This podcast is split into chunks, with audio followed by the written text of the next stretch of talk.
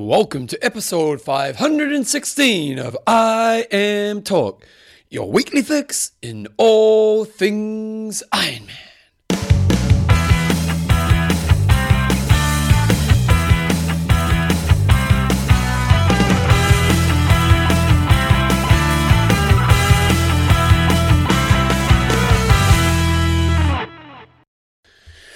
Rightio team, welcome along to episode 516 of I Am Talk with Coach John Newsom and Bevan James Oz. How you go, mate? Sensational.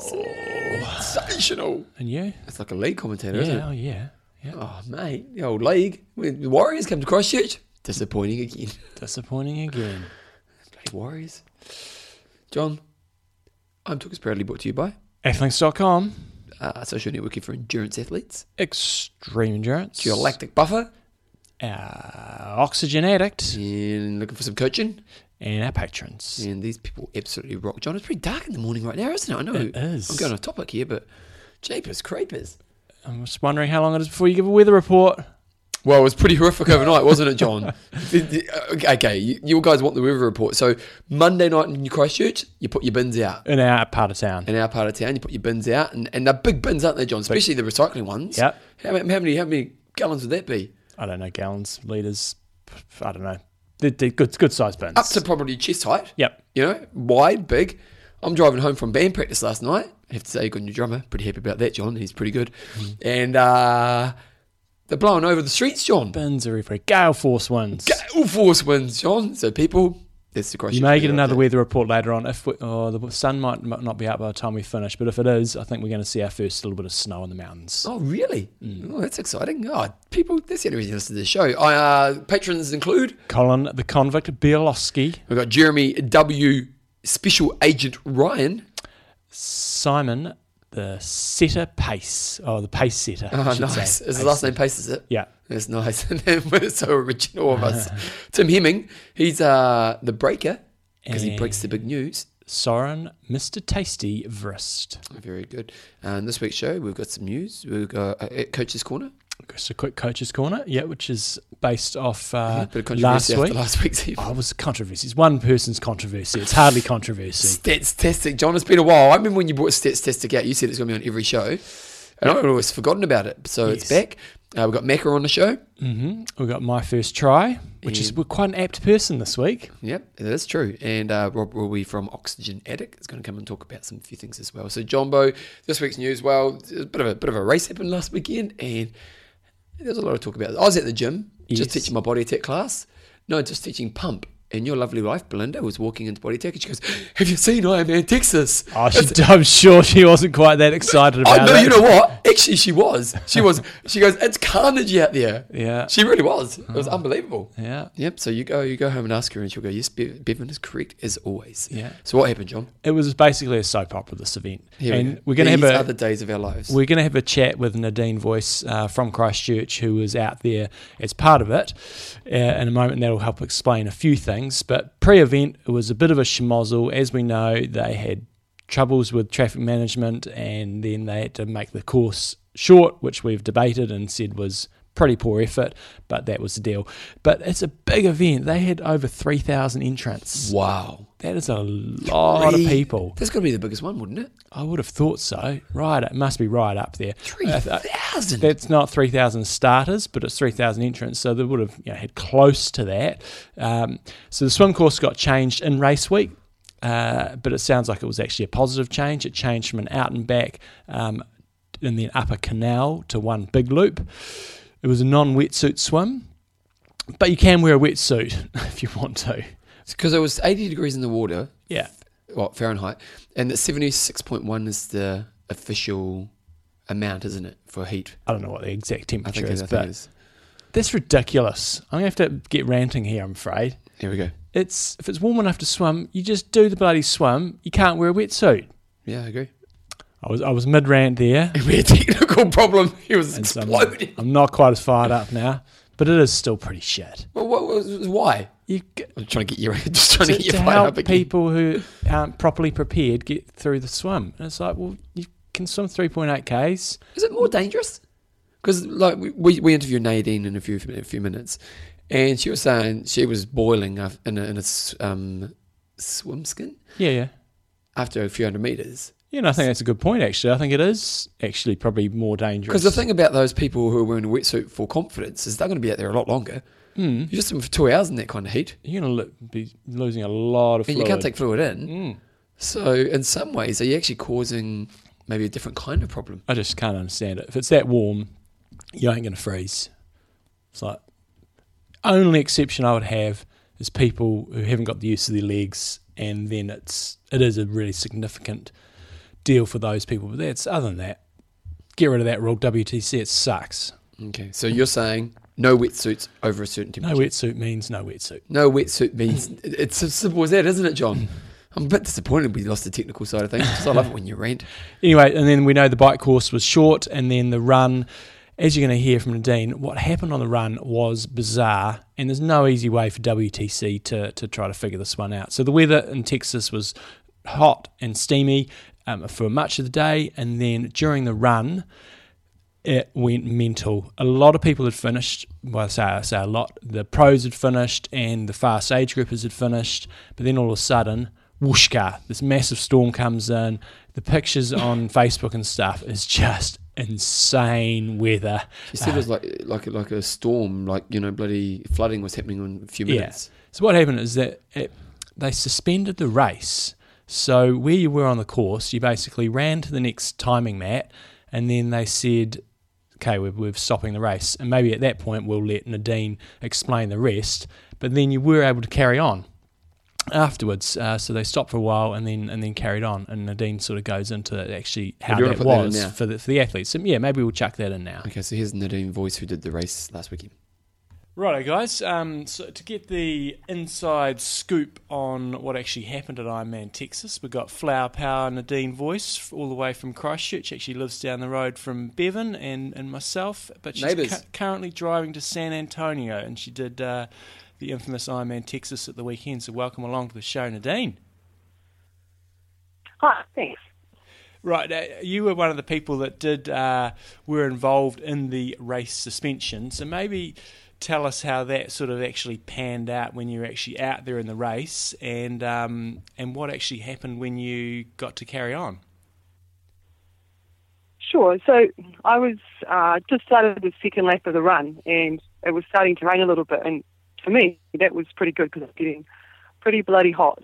So I was welcoming the rain, and then honestly, just thunder and lightning like I've never seen thunder and lightning that big before. I was quite happy. It was chucking it down, and I just kept running along. The next aid station was there, and it was all good. Um, it started to flood pretty quickly. Like the path got like a couple of inches deep in water um, quite quickly. Um, and yeah, just kept running along. I think a couple of miles later, we came through an aid station that was pretty much abandoned, and um, there was a timing mat there, and someone was saying um, in a volunteer kit saying, "Cross this, that's it. Your time stops. Your race is over." And we're like, "Whoa!" It's like what? And they're like, "No, they've pulled it. The race is over. They're stopping the race." And we're like, "Oh, what do we? What do we do?" And um, so you just keep walking around. So we stayed on the course, and we were just near a golf club house. And so we took shelter in there. Um, no one sort of said, "This is what's happening now," or we were just kind of sitting there a bit clueless. Um, maybe a hundred people, I suppose. Yeah. And and when when so you actually then How far into the run are you there? she's 12, 12 miles in. 12 miles in. Um, so then how did it actually re- restart? And did you all sort of start at the same time, and uh, or did they just say, "Okay, away you go"? And do you know if similar things happened at other different points on the course? Sure. So we, yeah, we all just kind of sat there. Some people were taking shelter. Um, some were getting really quite cold. Um, being a Kiwi and I was with one of the lads from the UK, we were pretty comfortable in the rain. Um, there's sort of no one around telling you what was going to happen. And we honestly expected a school bus to come and take us to the finish or something because our impression was we weren't going to be allowed to continue. And then after, I don't know, maybe half an hour, I suppose, the rain sort of lifted and the sun came out. And so we're like, oh, I wonder if we if we can go. Wonder what will happen. I mean, just the captain at the aid station, because we happened to be stopped at an aid station, said, right, you can go. And we're like, hey. And he says, no, you can go. You can go and finish the race. And so we all left together, probably a hundred of us, I think it was. So that was kind of funny because now you're in a big pack instead of running on your own. Um, but because we thought the race was stopped, we'd sat there um, 30, 40 minutes and didn't think to take on any mission or anything because we thought we were going home. so it's a bit challenging to restart halfway through a run uh, with yeah having done that. But, so, in terms of the results, because you said that you were standing around for 30 or 40 minutes, and I know you said to me on email that um, your finish time online was different to your actual moving time. Have they figured out how they're actually going to be able to fix the results, or do you know if it was a bit random in terms of, you know, how long they held other groups for? Uh, from what I understand, I don't think they are going to fix it because they can't determine, like for example, if everyone stopped, and if they did, like exactly where on course they stopped, like if it was at a timing mat or just before or just after. So what they've done for the Kona slots and the awards was used the last timing mat that the top 10 went through. So I know, for example, in I think it's male 50 to 54, so Roger Cannon was, um, he'd actually finished and was in sixth. But when they went back to mile 22, I think it was, he was in seventh. So he's actually missed out on the of stage. So he's emailed them to, to sort it because they were pretty upfront and said, if you think you've actually, you would have got one, you know, send us through an email with the information and we'll, we'll look into it. He's of on the edge of his seat waiting to find out what happens with that. So um, I sent you through a link that has, um, they've kind of gone with all the, the top 10 at the last timing point. So some of the older age groups, when they got called up for awards, he said, they've done like seven hour Ironman races because um, they were reading out the times. So that's a bit bizarre. Um, yeah. I think, think we just had to take the time. It was going to be a PB Ironman too with the shortened cycle. What, what about the wet, wet oh, If you wanted to qualify, you had to do a non-wetsuit swim. But how did they determine who used wetsuits and who didn't? They held their wetsuits back and they started them after us. I'm not sure okay. what the time gap was. I think so. Everyone held back, so it was a rolling start. Um, honestly, you'd have baked in a wetsuit. I was in a swim skin, and it was so hot. Mm. I just wanted to rip my swim cap off 500 metres in because I was so warm. Um, so yeah, they just held him held him back, and they just did their own sort of separate rolling start just after us. And did many actually use the wetsuits? Uh, honestly, don't know. I sort of wasn't looking around. I just got in line for the start. Um, I did get caught by a couple just as I was coming out of the water. So, mm. but, and I started reasonably well up the field. But despite all that, um, you, you, said on email to me that you still thought it was a, a cool event and you, you'd, you'd, go back. Yeah, it, it's um, you know, everyone sees everything's bigger in Texas, and it, honestly, it is. And same even with Ironman, like it was well run. They had a lot of stuff they had to deal with last minute, like changing the swim course. They did that really well. Built transition in an afternoon for us. It wasn't originally going to be there. Um, and you know, with all the dramas with the bike course that everyone knows about, it was so well marked and well marshalled. I have no idea where we went. Couldn't tell you now. Um, and my my Strava map looks insane, but like you, there was no doubt where you had to turn or anything. It was so well managed, the whole thing, which was really great. Mm. And finally, for you, a little plug for your um, for your team. Team Team Beauty Design. So it's quite cool racing with my teammates, and everybody over here knows about the team. So normally I'm the only one in my team. So I had a couple of girls come in to support us because I was racing here and met some of the girls, which was really cool. So yeah, head to Beauty Designs to buy some cool tri kit. Nice, awesome. Well, you have a good rest of your holiday, and um, you you're glad you're not in Christchurch today because it's uh, shit and uh, it's raining. It's a different kind of bad weather. oh, it's nice to hear a couple of Kiwis though. Crikey, missed it. Hey y'all, how y'all doing, y'all? awesome, thanks. Uh, I'm good at y'all. have a good rest. Have a good rest yeah. of your holiday. So interesting stuff there, Jumbo. Yeah, crazy situation, and well, it's just a bit honest, of a bugger that I, I don't know how they could have done it any better. That's the problem. Like, we can give WTC a hard time, and to be honest, with the bike course being short, we definitely did, and they deserved that. It was a bit of a hard situation, mm. and it was unfortunate that they got told the race was off. Mm. You know, like a Nadine situation, it's like as she said, if she knew they were going to be running once the weather cleared, they would have nutritioned up. They would have kind of been a bit wiser about the use of that time. Um, but this is a dynamic situation. You got people spread over. I don't know oh, how many laps imagine. it was, twenty kilometres and you, you've got people at your aid stations. they're not being paid. They're, they're, Yeah. they're being, They're outta here. they're- they're, you know, Take this job and so, shove it. So I don't think I don't know.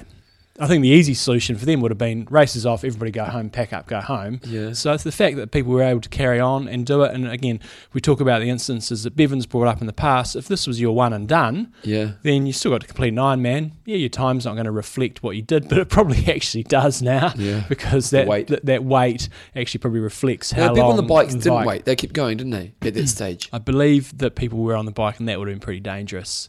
And they, uh, I think, I, I'm not sure if they got to complete the bike or not. But anyway, yeah, crazy situation.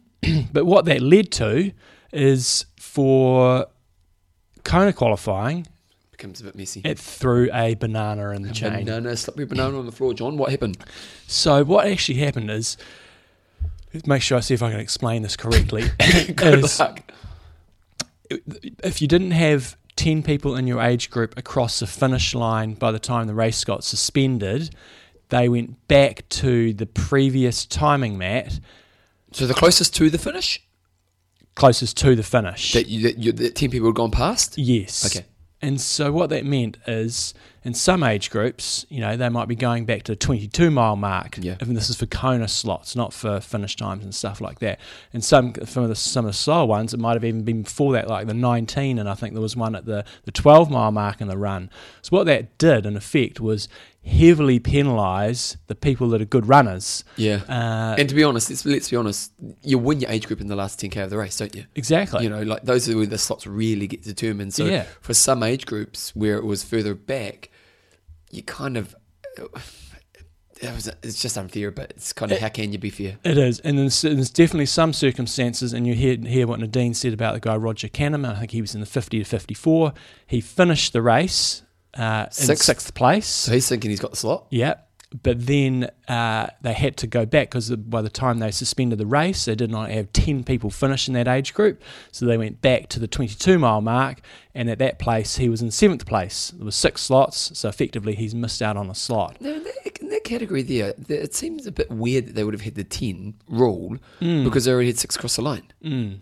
You know what I mean? Like, uh, like, I suppose you make a rule, and maybe the rule has to go across all categories. But in this situation, you'd go, well, the six guys had finished, Mm. so why won't we just give it to the six? Yeah, it does sound like though from the, the email that they sent out is if you did want to appeal and debate this, then they're open to that. And Yeah. I do wonder if they're going to miraculously Find find, a few spots on the pier for those few instances like Roger. And I, I looked through the results very quickly, and it looked like say in some of the women's fifty to fifty four or something like that, there were some demon runners, and some of those swim bikers went backwards pretty quick. Yeah. But their marker might have been the twelve mile marker, and there's a pretty big difference between twelve and twenty six miles. Yeah. So hopefully they're going to rectify this, and um, yeah, I think some people are getting very fired up about this this matter. I kind of think the way they did it actually is probably the f- a fairish way of doing it, and I can't think of a better solution off the top of my head. The problem is, there's no perfect way. No, You know what I mean? Like, it is a very difficult situation. Um, so I think overall, WTC did as good a job as you could Yeah, expect in a, in a in a shitty situation. still think the bike course making sure was a bit of a step that was up. that was that was pretty shit. And people like Nadine said, you know, go back to the race. Thought it was a really cool experience. So And also, the bike course was marked out very well. Although I did get a photo through from Andrew Jackson, uh, Wolverine, mhm. and uh, he was just saying that he showed me a photo of the pros on the bike course. Did you see that? Did I send it through to you? no, Oh, it was pretty crazy. Like it's on public roads, yeah, and cars are just lined up along. And I'll find the photo. It was pretty crazy. Um, and so you kind of wondered about safety, but we haven't heard anything about that after the fact. Also, apparently the crowds were pretty brilliant. So basically, let me have a look at Jackson. You're right there. You're, you're dying on me, mate. just dying on you. Just dying on me. Okay, wait a second. In- into the pro, into the pro race, uh, it was pretty exciting in terms of we've got a new champion who first up race goes out there and smashes it out of the park and takes home US thirty thousand dollars. So a guy called Patrick Lange, and I've never heard of him before. and the reason I haven't heard of him before because he's hasn't done an Ironman. So he went out there, swam forty eight fifty seven. The bike time was three thirty nine. That was we know that's not accurate, but then he banged out a two forty oh one. Oh yeah, that's pretty dodge. and sorry, it was Matthew Jackson. Um, Matt Russell, the, so that Patrick Lange was his first race, iron distance race he's done. He's done a bunch of 70.3s before and done reasonably well. He's been around for quite a while, used to do short course stuff for Germany, um, but he's got um, Faris as his coach, and it sounded like he went he out. done 12 70.3s and had four podiums. Right. So so he's, he's done okay as a pro, but definitely this was a step up. Mhm. Yeah. and yeah, and went with Faris out and did a few weeks in the desert somewhere, and has come out and got himself an automatic Kona slot. So no validation required. He's he's off to Kona. Well, Starykowicz was 14 and a half minutes off the bike in front. That's pretty impressive. It was on a it. short bike ride. on a short, yeah, that's it on a short bike. And yeah, like Jordan Rapp, yeah, you know, Rapp's a good rider. So like, yeah, you know, far out. But unfortunately, he pinched his, his nerve in his back halfway through the ride run. So he was about six and a half minutes in the lead when his nerve, and it was pretty much halfway. So it was a good race. Um, but he basically had to start walking straight away. But yeah. It sounded pretty pretty. br- I'm I'm really impressed with these run times, given it sounded like it was very very hot. So Matt Russell finished in second place with a with a s- excellent 2:48 marathon. He's having a sensational season. He came out here to New Zealand and did.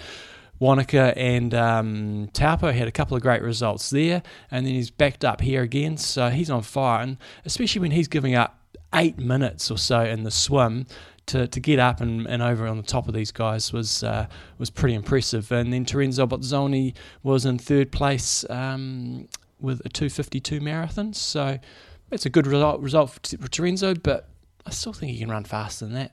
Yeah, especially because it was, it was a Mm. kind of slower bike or less bike, but still, you know, like, just a good result. And let's get Terenzo kind of Chris up McDonald up there in seventh. So Justin Deere, friend of the show. Chris fourth, McDonald in seventh place.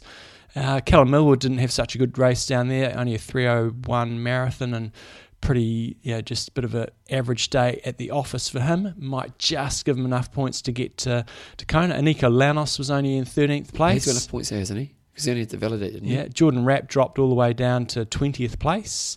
Richie Cunningham was down there in 22nd. Matt Hanson apparently was running in third place at one stage and then must have completely detonated or injured himself because he ended up in 23rd place. And uh, as we said, Starykowicz was out. Don't know what happened to Nils Frommhold, but he didn't uh, finish. He only rode a 344 compared to a lot of the guys riding in the 330s. Uh, equally, Michael Weiss was there, and he had a very poor race as well. So, Poor Yeah. Patrick Lange, he said, running has always been my top strength in triathlon, but often I just don't have the, the legs to show it all. Had the race my legs were flying, I was running 20 seconds a K faster than we had planned, and it just felt great out there. That's, that's, that's a cool place to be, eh? yeah. We're going 20 seconds a K at that pace, you know, for guys going that fast, that is, you know, that's pretty impressive. Absolutely. That, that, that's, just that day that we all dream of as an athlete. One thing they did say in in the notes that you sent through about the race. Now, who? Let me pull these up here. There was a bit of a laugh. They gave an, an uh, what was it? Let's have a look here. Honourable mention. I think Honourable that was for mention. Matt Hanson, who went from third to 23rd. But did they give you his K split? No, this one here. Um, oh, I haven't got it in front of me. Someone ran. Was it Matt Hanson who ran? Yeah, 1.5 mile in a 5:22 pace. That's pretty sensational. he was pretty smoking it. Yeah. There. On the girls' side of things, Julia Gajer took it out, swam 54, rode 401, and then ran a 308. Second and third place girls, impressive couple of sub three hour splits. Comparing that to the guys, that's pretty impressive. So we had Jodie Roberts Robertson from the States in second, Lisa Roberts from the States in third, and 816 and 817. What Thorsten was saying on TriRating, he sort of did a few calculations and estimated that the guys' times would have been sub eight and uh, the girls would have been sub nine had it been a, an accurate course. So, yeah, good racing. Well, lots to talk about. It'll be interesting to see how it goes next year. Mm. And will they be able to get the bike course? Do you think it was a true championship race? Oh, absolutely not. Oh, when you can't have a full bike course, no. And the standard of the field was um, good and strong, but you didn't have many sort of top 10 Kona athletes there. Why not? But I don't, God knows. Because it's a good know. time of year. Mm. You know, like if you look at these guys now, they're, they're qualified. Like Terenzo's qualified now. You know, these guys are done. They good and early. Got plenty Mhm. of time to get ready for Kona. You also got to think these days, though, remember that if you finish in the top 10 in Kona, it really is a case of of validating Mm. these days. So you don't actually need to go to the big championship races if did. you don't want to. Sorry? Oh, well, Nico did. Don't know about him. Yeah, but he, he chose to go there. Yeah. but you don't need to. So, so like Frodeno this weekend is going to go and do Lanzarote because he doesn't need the points. If you finished in top ten in Kona, you can go anywhere. You just got to validate. We also had on Ultraman Australia, second ever on last weekend, and friend of the show, Arnov Sulikov, took the race out, Oh, there you go. which is fantastic. So he, um, oh, excuse me, he did day one. He swam Contagious. 243 and then biked 417 for a total uh, time of 7 hours and 50 minutes and then day 2 he rode the 273 kilometers in 806 and then on day 3 he did this double marathon in 718 for a total time 22 hours 25 minutes and 57 seconds. And that's about a what's that about a 16 minute victory over second place. It was Tim Franklin. And then Juan Bastita Ariel was in third place. And then on the girls side things you had Chloe Lane take it out uh, in 25 hours and 34 minutes which was a crushing near near four hour victory or three and a half hour victory over Kelly Ridges and oh Melissa Urey, Yeah, yeah. third place. Yeah, got third place. Nice work. Yeah. Good old flatmate of mine. She came over and did uh, our I am talk That's why she got third place, to be honest. Yeah. There was the weekend of hardcore training in Christchurch just Mm. topped her up to the next level. And Arnold sent me over a bit of an email, said, What a great event these Ultraman races are. Such a different way to be able to um, rely on a team and the friendship between competitors, teams, organisation is not a joke. And even as a leader from day one, I had incredible support from my closest competitors and their teams. Unbelievable in a uh, world controlled by Ironman. We have been lucky with the weather, beautiful days, mild breezes, just nice temperatures. 10k swim is a freaking long way, and no matter how you look at it, I started too fast and then got passed by a guy at the 6k mark, and then the leading woman a kilometre later. Um, the last 2ks were agony. Swim time was 2 hours 43, third out of the water. Started easy on the bike with an 8 minute 30 deficit um, on the leader and then gradually picked up the pace. Caught him with 3Ks to go. It's a well paced ride. Yeah. Uh, got the course record for one um, for day one by one minute, I think it was, and then day one bike record by four minutes or so. Day two, plan to stick with the leader and hopefully break them in the last 100, but plan went to hell after 15 Ks. I broke the pack and then TT'd on my own for the remaining 255 kilometres. End of day two, I was leading by 10 minutes on second and a bit more than an hour on third. For the run, I trained for the 9 1 run walk being um, his sort of method, and then was not, but not being relaxed about second guy being just 10 minutes down. I took off with the eventual winner of day three and ran on my own the whole way. Went through the half the marathon in 328 and total run time was 718. 328's pretty solid. Yeah. Uh, so he faded by about sort of 20 odd minutes in the second half, but that's still it's pretty good by Ultraman standards. All legs were uh, were incredibly hilly and mostly on New Zealand standard roads, meaning they were a bit rough. Very very happy to get the win today. Without doubt, the highlight of my sporting life, absolutely over the moon. I think it probably ranks second, though. I know he said that was the highlight, but I'm just going to think that perhaps. You're actually you're, you're actually overruling his own feelings. Yes, I Yeah, am. Of course you are. Yeah. this is a Newsom special. Uh, he did win the wetsuit aquathon special. Oh, come uh, on, that's gotta years be the highlight. He was only wearing a spring suit, but he Yeah. did did win. yeah, he's like an Ironman Texas competitor. uh, so maybe it did. Maybe he forgot about that, and this actually ranked second. He got just a bit carried away in the moment. Got a bit silly. Got a bit silly after winning Ultraman Australia. Yeah. So well done, Arnold. Great victory. And uh, it just sounds like these Ultraman races are a real. I mean, I know Challenge say it's a family thing, and Ironman Well, I think there the is that family. because I did coast to coast years ago, and um, and there is that thing about allowing people to support you that kind of brings that camaraderie in Hmm. more. You know, I mean, you know, the journey is the single individual's journey, but when you do these races where you people can get involved. I don't know, this is an inclusion point, eh? And as you're saying, the team's going to get hang out, and I don't know, it does make it special for that it doesn't reason. seem like it's, it's still be competitive, but you're not trying to crush your rivals because Yeah. you're, you're all out there doing this pretty crazy things. So, sound like a really well run event again by Craig and the guys over there. So, uh, nice Keep it work.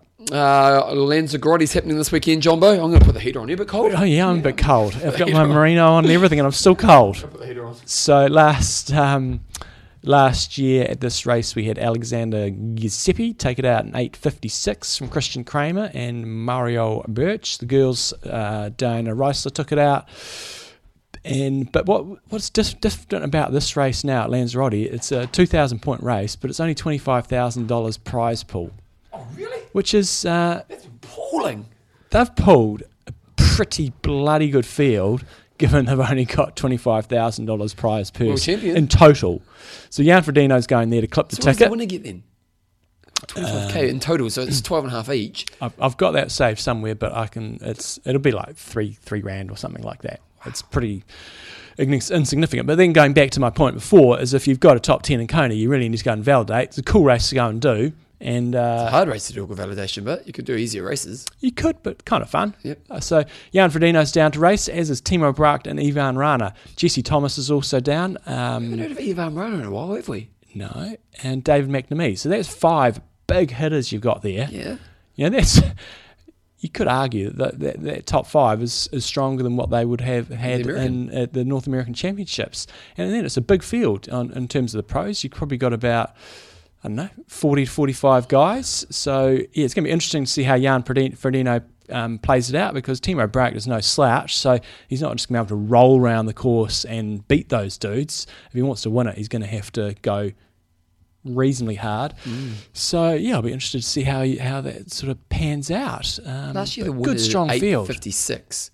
So it'll be interesting to see what the race winner does this year. You know, if you've got a bit, bit of a stellar field there. Quite a weather dependent course. Yeah. Um, then on the guy, girls side of things, you've got Diana Riesler, um, Caroline. Livesey in there, and uh, yeah, but there is a bunch of people that did the North American champs also listed on the start list. So There's only 10 girls down, so um, probably less with the, you know. Mm. So it'll be interesting to see what happens in the FMRS. Okay, Jumbo, uh, we had Yokohama happening last weekend in the ITU. John's ITU update. What happened It's, there? it's going to be a week update because I haven't actually watched the race, but we had a good victory there by Mario Mola, running 29 26. But quite a few guys ran 29. So do you think it's short? I don't know. I, I sincerely hope it's not because ITU is our. Yeah, you think at this level they can get They 10 should Ks be able right? to get it right because the girls' times look bloody fast as well. Because But, uh, the, basically the top eight guys went sub 20, sub 30. mm, which Oh. does seem a bit fast to me, but Assistants up to a up to a 30.05? I wouldn't have thought so.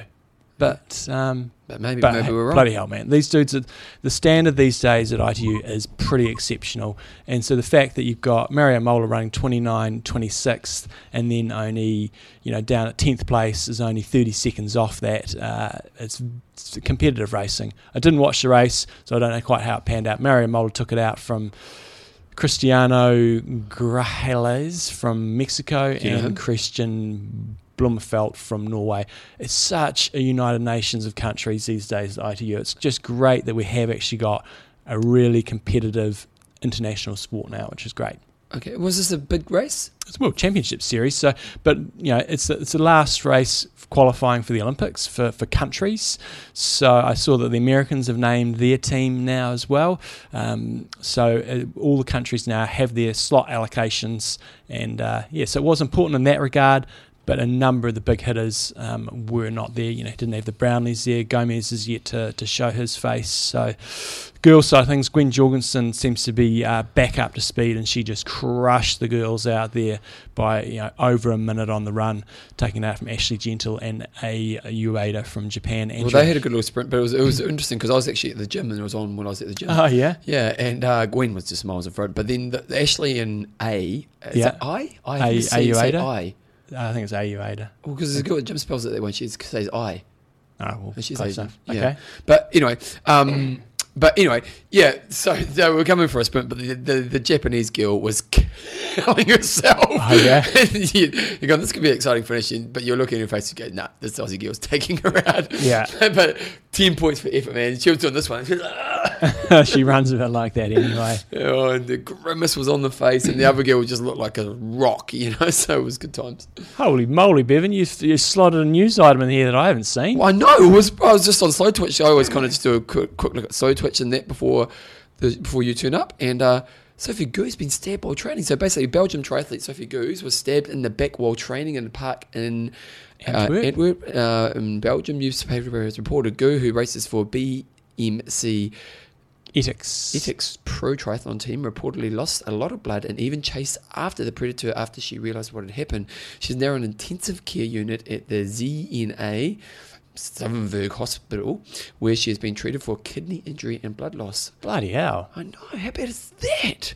That is insane. I was stabbed by an unknown man without reason, cause, or motive. Stabbed in the lower back and lost a lot of blood. She posted on Facebook last night. So, just our thoughts go out to Sofie. Hopefully, you're, hopefully you're fine, and there's no Oh, yeah. long term implications for this Mm. because um, what a schmuck! God, there's some hopeless people in the world. Mm.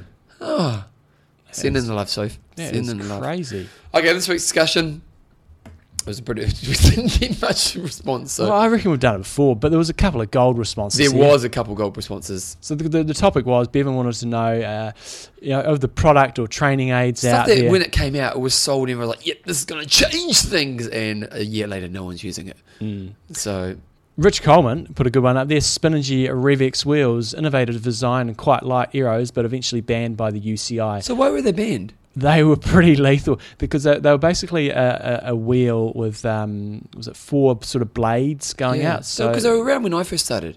Mm. but the problem was those little carbon blades were pretty sharp. Oh, so it was like a knife, and was it? uh, yeah, so if you came off then and somebody's Oh. arm or finger or something went in there, it's it was I think going to be pretty lethal. Not that it wouldn't be lethal with a spoked wheel and stuff either, Yeah. but uh, these things um, you could probably almost get your bloody well you could get your arm in there. I don't know what they could do to you, but um, yeah, they got banned.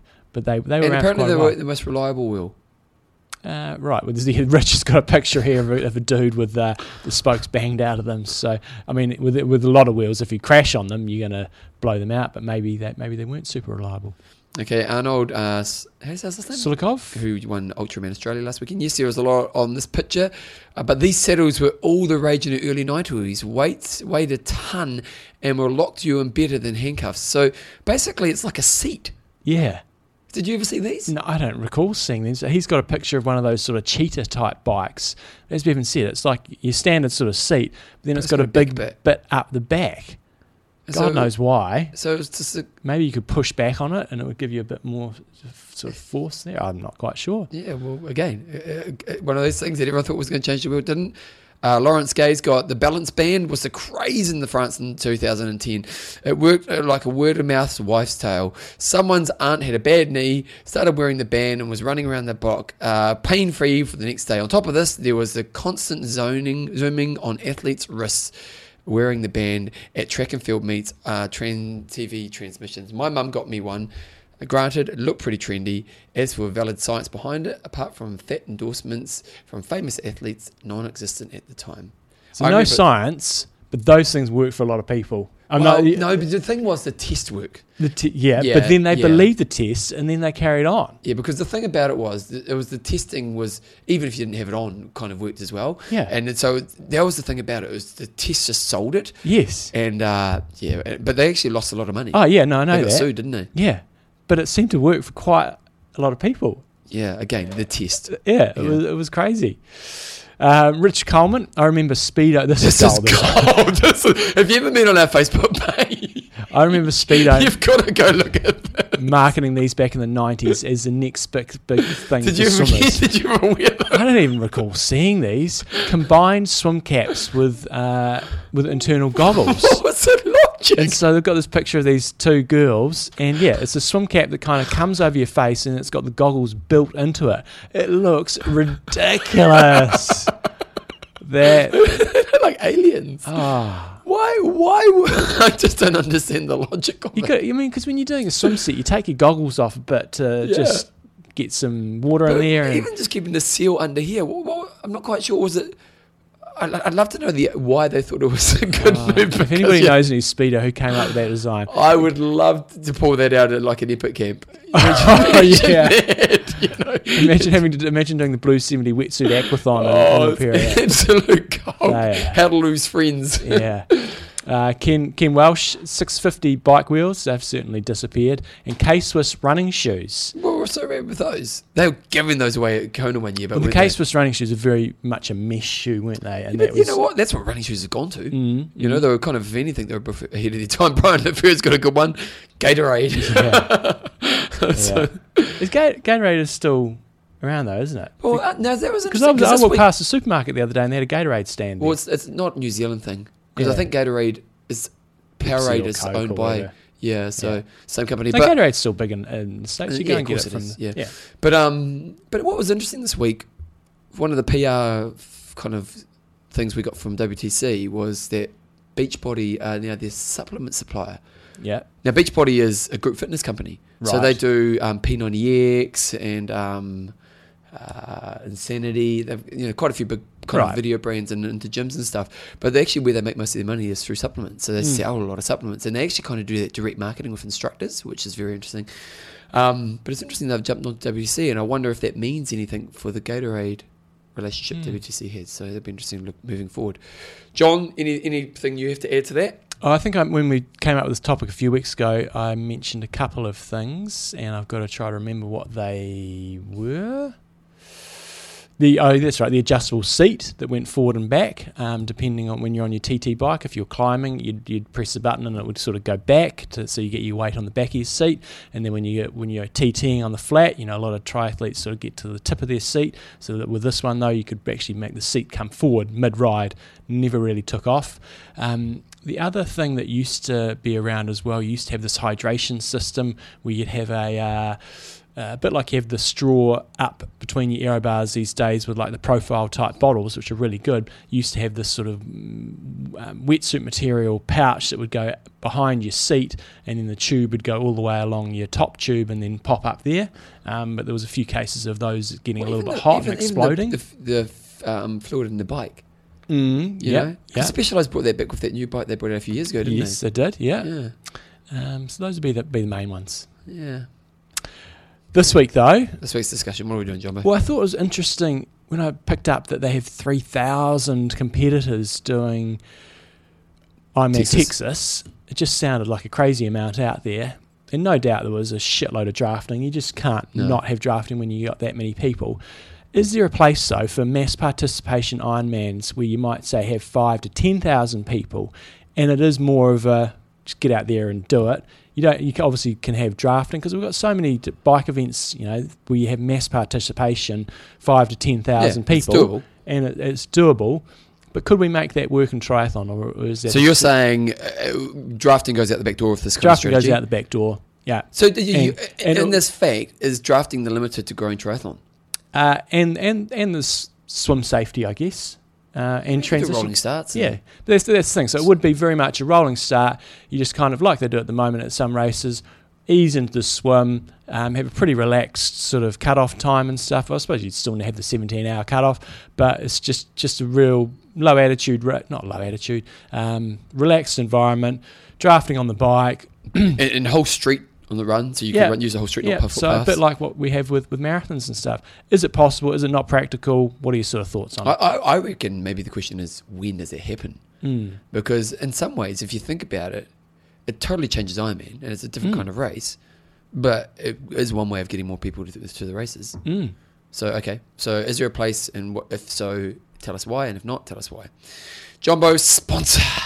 Athlinks.com. Uh, let's honour the back of the field, John. Well, I did this because again, I'm, I'm probably harping on about how there's 3,000 people at this race, and maybe it's not a new thing, but I just find that there's a crazy amount of people f- to be doing an Ironman. And so I went to the uh, to athlinks.com went on to Ironman Texas website and actually had a look at uh, last year's results. Um, and on there, they had uh, around about 2,200 finishes. Which is which is which is a lot, um, and fortunately, a couple of the last. Fin- I, I was surprised the number of people that were touching that 17-hour barrier. So Especially norm- a short bike. Oh, this last year. last year. Oh, okay. So you know, normally you, you have only have a handful, but here, you know, they got pages of people that were in the uh, 1650s. And- Pages of people. Well, I'm scrolling up. There's, there's quite a lot. Wow. So it starts at 2200, and who, whoever was 2200th was 1648, and then there was another sort of 35 or so after that. But Mike Radonga Radonga. was in 20, 2,231st place with a 1655. He was in the 55 to 59 age group. And then you can go off and see that Mike has actually done a Ironman significantly better than that. It's actually been 13:32. So good on you, Mike, for hanging in there and finishing finishing the Ironman. So we often go to Athlinks and think, oh, who was the, the fastest finishers and uh, and what have they sort of done in the past? But for you guys that are mid to back of the packers or wanting to try your first Ironman, um, you can go in there and sort of check out also the tail end of the field. And there's plenty of people on Athlinks there. Go and suss them out, sort of see what their background is and. Uh, what you've got to do to be able to finish in that sort of time range across maybe half Ironmans, Olympic distance, and stuff like that. So check it out on athlinks.com. And one other thing that I did, I popped them an email yesterday, Athlinks, Yep. because I did go to sign my kids up for Athlinks, and they had a 13 year old. Oh, so you're Uh, get them in younger. Yeah, but they had a 13 year old restriction, Yeah, so you need yeah. to be 13 or over. So I said, Troy, sort it out. So I'll wait and see what he says. Yeah, it's I- true because you can get your kids stuff in there. Mm. You could do it as a parent and near 21st, don't give them a gift, just say, hey, I've signed you up for this Exactly. account. Happy birthday. Yeah. so if you're over 13, get on, get yourselves on athlinks.com. And if you're looking to do some research on maybe if you're stepping up a distance, going to most races around the world, you'll find them on there. And you can scroll down, and there's all sorts of people that have got all their race history up there. So check it out, athlinks.com. Okay, thanks.com. Okay, statstastic. It's fantastic. fantastic. Mike, the Farber Farber Fox sent through this really great one, John. I was saying a few while a while ago when we got that ten year anniversary, I was saying, I wonder how many how many how many how much content we've created in our time. Mm. And he did the homework. Well done, Mike. Well done, Mike. So what has what has he got here, John? He has got that according to iTunes, we have done, and this was a couple of weeks ago. He did this on the in April. Yep. Uh, Thirty-one point two days of IM talk. So that's continuous listening. My God, that would be punishment. Eight hundred to and get eleven hours and twelve minutes of podcasting, and that's including two point six days of legends as well. 800. So that's your stat for this week. 811 hours and 12 minutes of podcasting. We average of one hour and thirty six minutes per week on average, which is pretty good. I, I think the more the real challenge is who can sit for a month, and 31.2 days. take a month off work, yeah, and you're not allowed to sleep, and you listen to John. Do you think you'd be insane by the end of that, John? you'd have to be. Yeah, you would be. You would intimately know the two of us. I wonder. I, I think I do wonder as an old. Oh, John, you're right about the snow. Oh, yes. Yep, snow on the peak of the mountains. Um, when I'm an old man, I think I'll go back and listen to all the old shows. You know, Right. you know, when I'm an old man, because in some ways for us, it's a um, you know, it's kind of a history of our life in a way, isn't it? Mm. You know, so good times. So thanks That and. Athlinks. Yeah, You there go, you go. and Yep. through your Athlinks. Yep, there we go. Okay, John, we've got an interview. Macca's on. They've got the team starting in Thanyapura, so have a bit of a quick chat to Macca about that. Mm. Let's get him on. Here he is right now.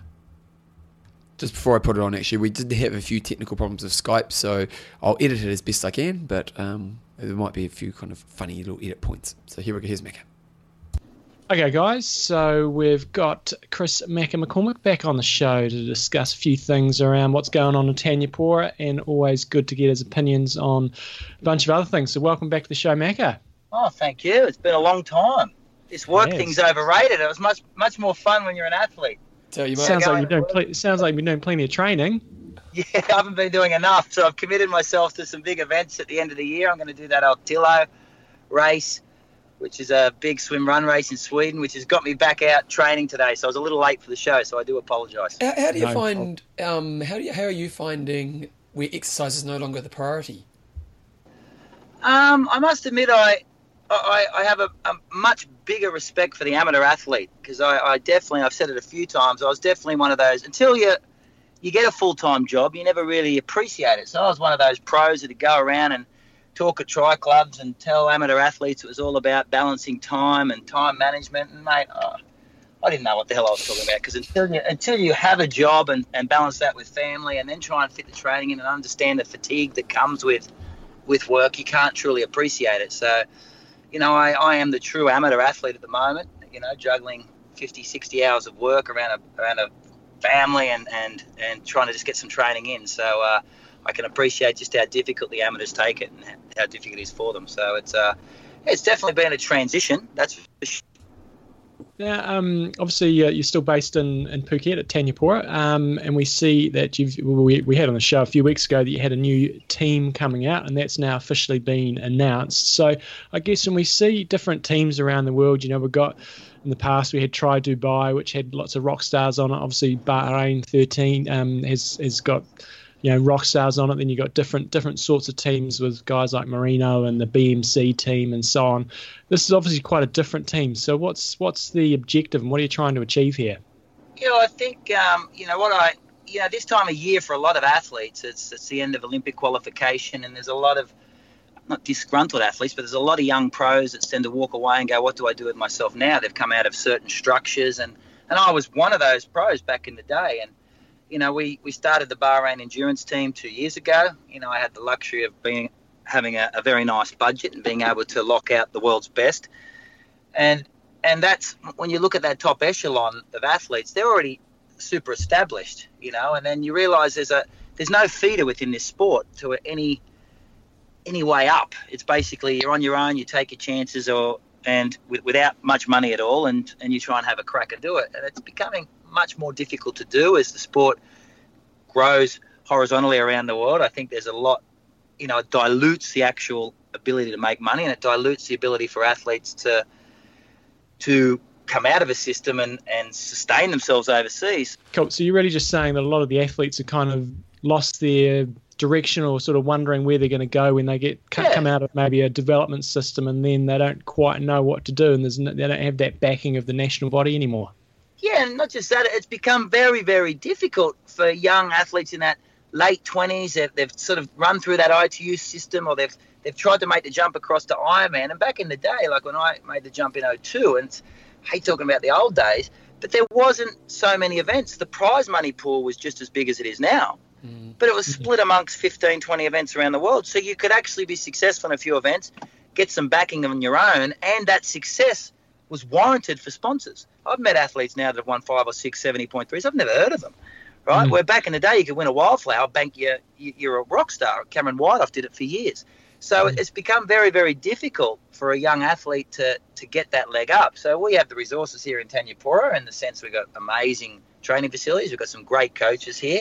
And I was talking with Aaron, and I've always wanted to do something more, you know, for where I can. We've got the resources to do it. So I said, let's just – offer an opportunity for some kids to come across. We'll fund everything their food, accommodation, all their training. Give them a head start to, to race here in Asia. Everyone in the past has always looked at America and Europe as the two bastions of racing.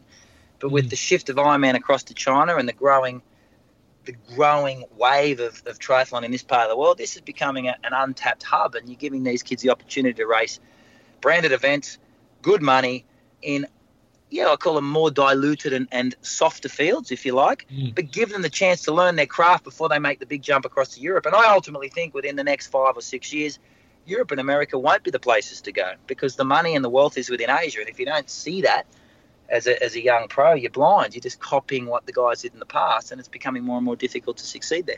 So, is it, Macca, is, is it altruistic, or is you know, because obviously for Thanyapura, you probably want to get some promotion out of it, but why? What's the motivation for you guys to do this? Well, uh, you know, a lot of people think, oh, it's a branding exercise, a big marketing exercise, and to be honest, it's it, it's little. We could spend the money a lot better somewhere else, and mm. it's not so expensive. We've already spent 100 million on the resort, on the facilities. We've got beautiful villas down the road that are empty, so we know the owner, and we really the cost to us wasn't huge. And I, I honestly think that type of, of, of program, we've got a, a United World College, which is the Olympic champion of schools on our doorstep. We just became a UWC. So I wanted to show kids my kids' age this pathway to the top. We get it. I, I bring all the Bahrain guys through our centre, which is the Frodenos, the Gomez's, these guys. So you're seeing the top of the top. We've got a young, a young high performance program head by Paul Amy, with 12 to 16 year old kids through there. But there's no middle, right? So I, I just really wanted to show kids the opportunity to pass all the way through. And in Asia, they just don't have a sports culture.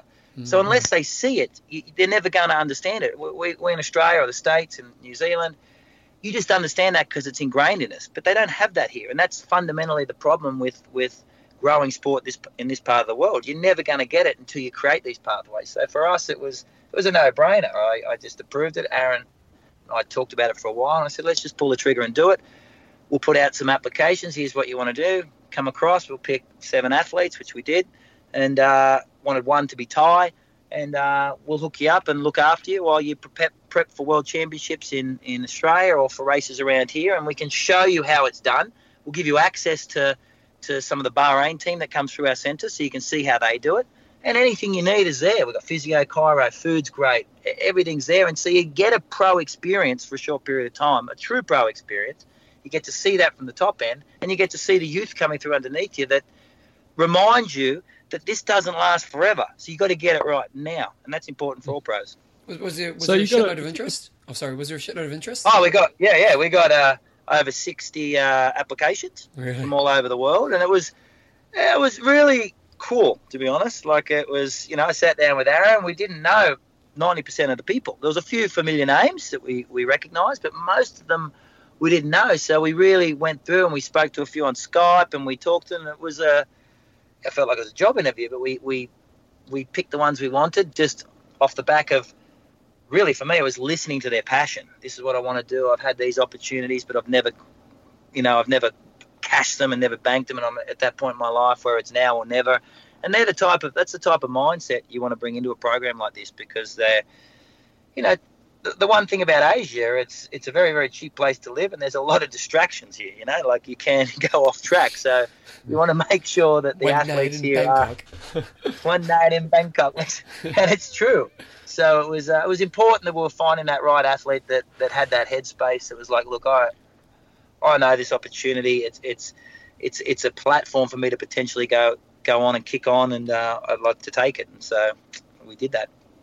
So you've got a couple of Kiwis in there, which is great. You've got Amelia Watkinson and Bryce McMaster, who's half Kiwi, half Aussie. And I remember he's probably your classic athlete who he was in the New Zealand under 23 team when I was yes. coaching Tom Tom Davison, and uh, so he's one of those guys. He's a good athlete, but he wasn't going to quite you know crack the top 10, top 20 on the ITU World Championship Series, but he still had a, a fair bit of talent, but then sort of fell by by, by the wayside. So, what, what about the other um, athletes on the team? You've got a couple of uh, sisters from Australia and a, yes. a, guy that I haven't heard from in France, but he looks like he's got a pretty impressive pedigree.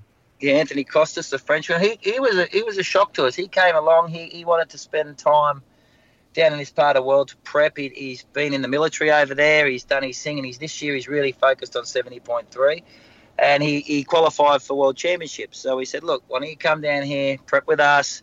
We've got a whole bunch of guys coming through, and uh, you can work out. And he, he jumped at the opportunity, which is very. You've spent some time in France. The French don't mm. travel, right? Mm, which mm. which I, I took. That was one of the main reasons I picked him when he when he came across when you meet a Frenchman like that who's prepared to travel, they, they remind me of Olivier Marceau, and they go on to do great things, right? So I thought, you know what, if you're prepared to leave your country, the comfort of the system you have over there, then you got the right mindset. So Bryce is a guy we've seen for, for years, and I'd been in contact with him via Facebook about 18 months ago.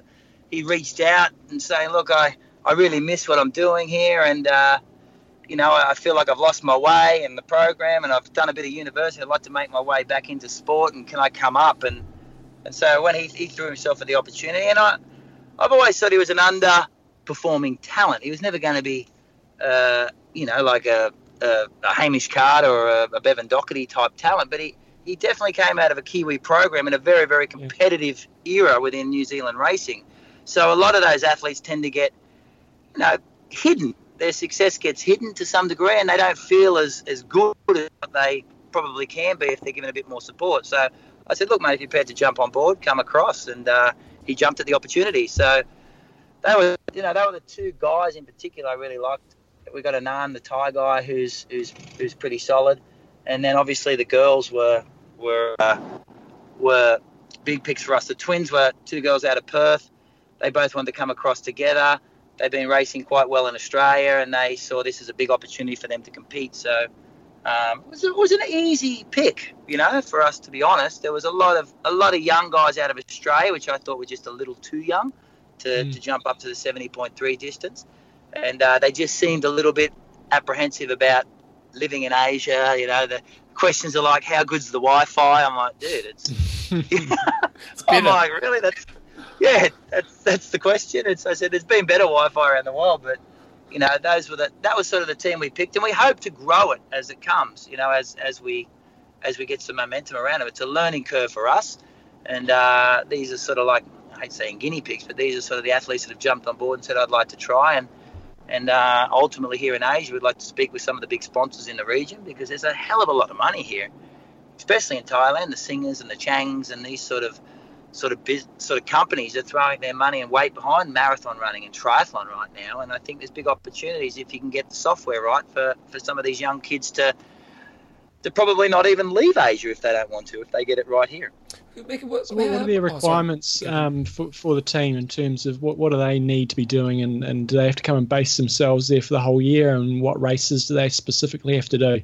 Yeah, we gave them a we gave them six month contracts with options, right? So um, we said, look, you come in, we'll cover everything: food, accommodation, all your training, um, you know, all your massage, physio, everything we can we can cover at the centre. All the hardware we've already got in place, but this is not a national program, guys. So you need mm. to you need to fund yourself to the races you got to go to. We're gonna help you pick those races, mentor you to that to picking them, but they're ultimately your call, and we'll push you to some degree, and then there is no guarantee you hold your position in the team. It's, I, I don't want to be a national program where you breed, you know, you breed this this dependency on on a program. I, I want them to take control of their career. I think that's that's important as well. So we just take away a lot of the cost for them, but the ultimately the setting the goals we help shape for them.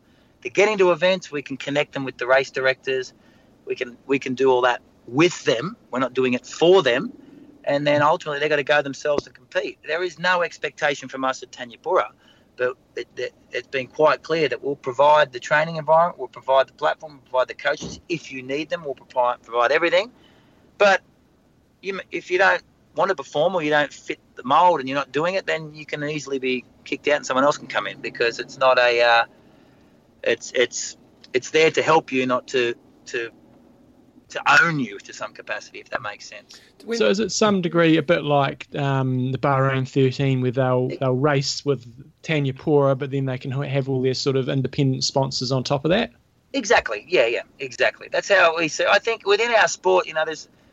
I think fundamentally that's the only way our, our sport can do it because we're never going to truly have a team environment because uh, it's an individual sport. So you need to bring you need to bring people together under a common umbrella, a common message or a common goal or a common brand, but allow them the freedom to to build their own brand because that's I think that's valuable too to both brands, right? Mm-hmm. And uh, a lot of people were critical of Bahrain initially when we did that, but I said, look, you, you know, Bahrain has a message out there that they want to promote Bahrain, so they they're not interested, they don't care about whether a guy rides a specialized bike or a canyon bike. It doesn't affect what they're looking for, right? They don't hmm. need to own the individual which was fantastic for Bahrain, and it's fantastic for the athletes because it allowed them to to grow their their money base. And uh, we thought the same thing with with uh, the Thanyapura team. Is sure we want we'll build their uniforms and everything for them, but if they pull a sponsor, I'm not going to say, hey, no way, I, this this needs to be a profitable enterprise for me because it doesn't have to be. I, I honestly see it as the opportunity for these kids to learn a little bit about how to be a professional because a lot of these guys in the sport are not. They like to say it are because they've got a pro license, but that doesn't define professionalism. And how to shape their own career and own their own destiny. Because at the end of the day, you're going to be 40 one day, and triathlon you're going to look back on as a big mistake or a big, or or or be very very happy with it. You meet a lot of these people now. I meet a lot of them on the road that were former pros, and they're bitter with the sport. But I'm like, it's not the sport's fault; it's your fault. And that's what we really want to show these uh, these young guys that they need to, and girls that they need to own where they're going, own it. And I'm not going to limit that. I'm just going to be part of that journey for them, and and the stepping and the stepping stone for them to kick on to bigger things. Do you um do, when you're putting the team together, do you think about the dynamic of the team? Like obviously you've got the individuals, you've got to make sure they've got the right attitude and approach. But at the same time, you are bringing seven people together to live in kind of, you know, like a, a kind of very close environment. Was the whole dynamic of the team something you considered? Not hugely, you know, not hugely because uh, they all have their own homes. We, we, sort of call it the Thanyapura Village. If you see the place, it's like a little athlete's village. It's quite cute, and uh, and and I, I I wanted to make sure because you've got some great little pros on the island already, right? So you got like Freddie Cronenberg, you got Nick Gates, who's a former professional cyclist who's doing quite well as a professional. You get Mitch Robbins through here all the time. You get uh, you know, there's some good little pros that base out of here already. So what I wanted to make sure, as opposed to the dynamics, was not about making these guys feel good all the time, because that's what national programs do. I wanted a little bit of a competitive environment. I wanted them to to realise this is a this is an opportunity, not a not something that's a given, right? And, and for them to take that. So we really picked it, as I said, on on the passion, on the why do you, the first question asked was why do you want to come here and what do you want to do with this opportunity you know and and then i uh, had them ask me a lot of questions and, and i was going through a lot of the things like as i said when guys were asking me about how strong was the wi-fi connection i'm like really that's your that's your question on the was it next you know it was quite bizarre so, Someone's listening to this going, I shouldn't have asked that question right now. yeah, he's probably listening going, oh man, I can't believe it. But, so yeah, what, was... what, about your plans for the year? You said you're going to go over and do the uh, ÖtillÖ. Any other any other plans for your own um, personal racing this year? Yeah, I'm doing the Moscow Marathon. So we uh, yeah running uh, the Moscow Marathon this year in Russia. And, and seriously? A...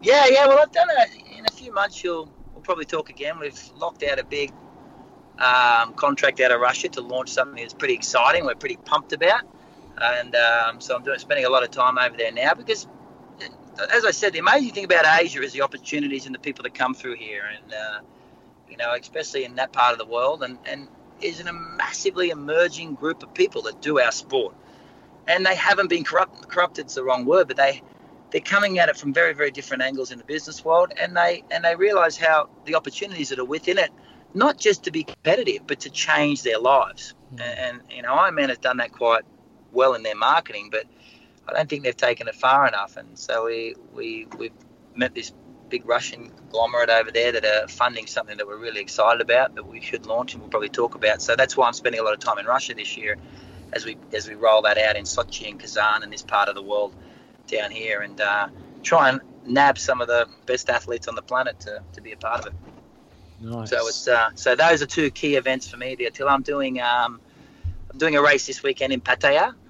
Um, it's a part of the Tri League here. It's a, a, good series. That's why the team comes across this weekend to race because it's one of the big events here. And um, I'm doing uh, a race in Singapore, um, a couple of the challenge events over this part of the world in Asia. I'll be back up in Europe in uh, actually I'm going next week to Ironman Nice, not competing, just to support a few people, um, do the Formula One, and just enjoying it. The, the, the absolutely highly competitive days for me are, are well and truly. I have no desire to. I don't think even think I have a, a Ironman Pro card. yeah, it's been yeah. a couple of years, so I haven't had one for a few years. Like I don't. That those days for me are well and truly over, and I'm enjoying being on this side of the fence and and, and still being involved in an, in an exterior capacity, and uh, and realizing very very quickly when you're on this side how the opportunities are within our sport that that are enormous, and the people that that that exist on the peripherals of this sport are are amazing people with with huge ambitions. If you can shape them in a in a certain way to to help the sport as opposed to hinder it. Mm. Nice. So no comeback for Rio for you. Um, just one last question. one last question I've got is who do you think is going to take down the male Olympics? I mean, the women's looks like a pretty much a lay down misère unless Gwen Jorgensen gets injured or falls off her bike to, to a large degree. What about the boys? You know, it looks like there's a little bit of a changing the guard. Yeah, I I, I love. Um, prior to his crash, I love Richard Murray. Not uh, you know, and and I talked to Richard a fair bit, but Mola is a very it's hard to bet against Mola at the moment. Gomez is your man, right? But yeah, is very, very hard. I know Alistair's had some issues with that foot surgery last year. He just doesn't seem to find that form, but he's hard to bet against. But I'm thinking the Spaniards are going to be very, very difficult to beat. And it's all dependent upon Mola's swim, which he seems to be getting better. But his performance in Yokohama last week was amazing, amazing. And Javier was, you know, he, he was injured earlier in the year and I saw his big swim. I think we all did that. Yeah. 15 minute 1500. I'm like, oh my God, that's swimming. And uh, so he's, you know, I looked at that and thought to myself, you know, are you trying to set this race up in Rio with a big swim? Because that's that's the distance on Mola, right? You've got to, mm. because if it comes down to a foot race, he's hard to bet against. So it's mm. going to be awesome. But I think the Spanish are going to be all over it. And uh, I, I, was hoping Richard Murray for a bronze, but um, I think maybe a maybe a Brownlee again. whether it's uh, the one that won the gold. I think it could be two bronzes for for Jonny. That's my pick.